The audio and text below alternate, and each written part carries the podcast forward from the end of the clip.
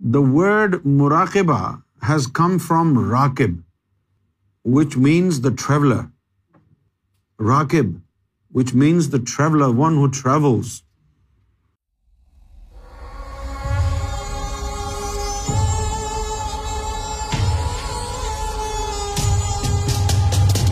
A lot of people talk about meditation, especially this new age spiritualists who in the West do not get tired talking about meditation. But this word meditation, to those who understand English literature, to meditate is to think deeply. Whereas the word muraqiba doesn't have the same meaning. Now, in mura- muraqiba itself is translated as the radar. If you go to Saudi Arabia or United Arab Emirates, and you see speed cameras on the highway, so they say it on them, the speed is controlled by muraqibat, radars. But this is their understanding and this is their interpretation. The word muraqiba has come from raqib, which means the traveler. Raqib, which means the traveler, one who travels. So if you want to, if you want to know about real and original meditation, a proper word has to be added to enhance the true meaning of meditation, which is transcendental meditation, in which you perform a journey from point A to point B. So what we understand now, a muraqiba is a journey in which your soul travels from one point to another, from one realm of the universe to another realm of the universe. Your soul will leave your body and you will have an out-of-the-body experience, and your soul will perform a spiritual voyage. This is why there is a prerequisite for every transcendental meditation, and that is that one who performs a meditation, transcendental meditation, has to have his heart already awakened and enlightened and strengthened, and the lower self completely purified.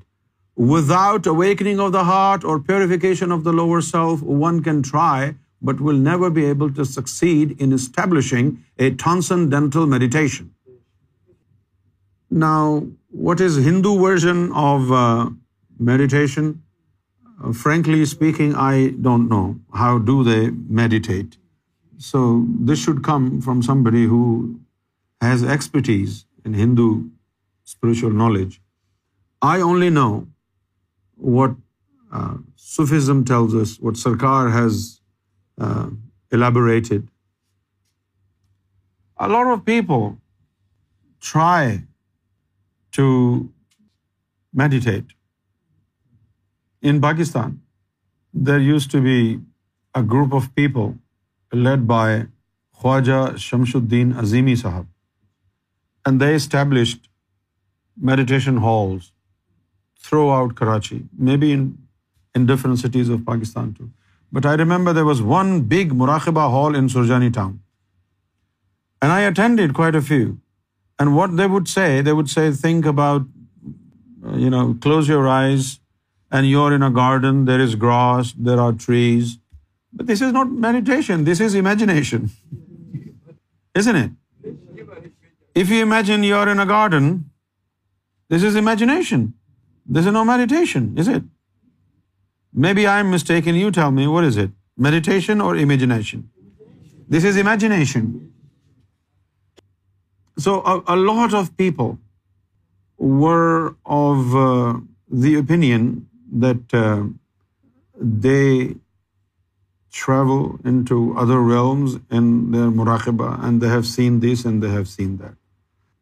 And none of them were in possession of zikr al-qalb or tazkiyat al-nafs. So this is not possible. There are conditions. There are terms and there are conditions and there are restrictions about transcendental meditation. In transcendental meditation, you have an out-of-the-body experience in which your soul will leave your physical body and will perform a spiritual journey. And when the body will welcome your soul again, the soul will communicate with the body and coordinate with your sensory system, meaning your brain, and you will remember everything what you have seen.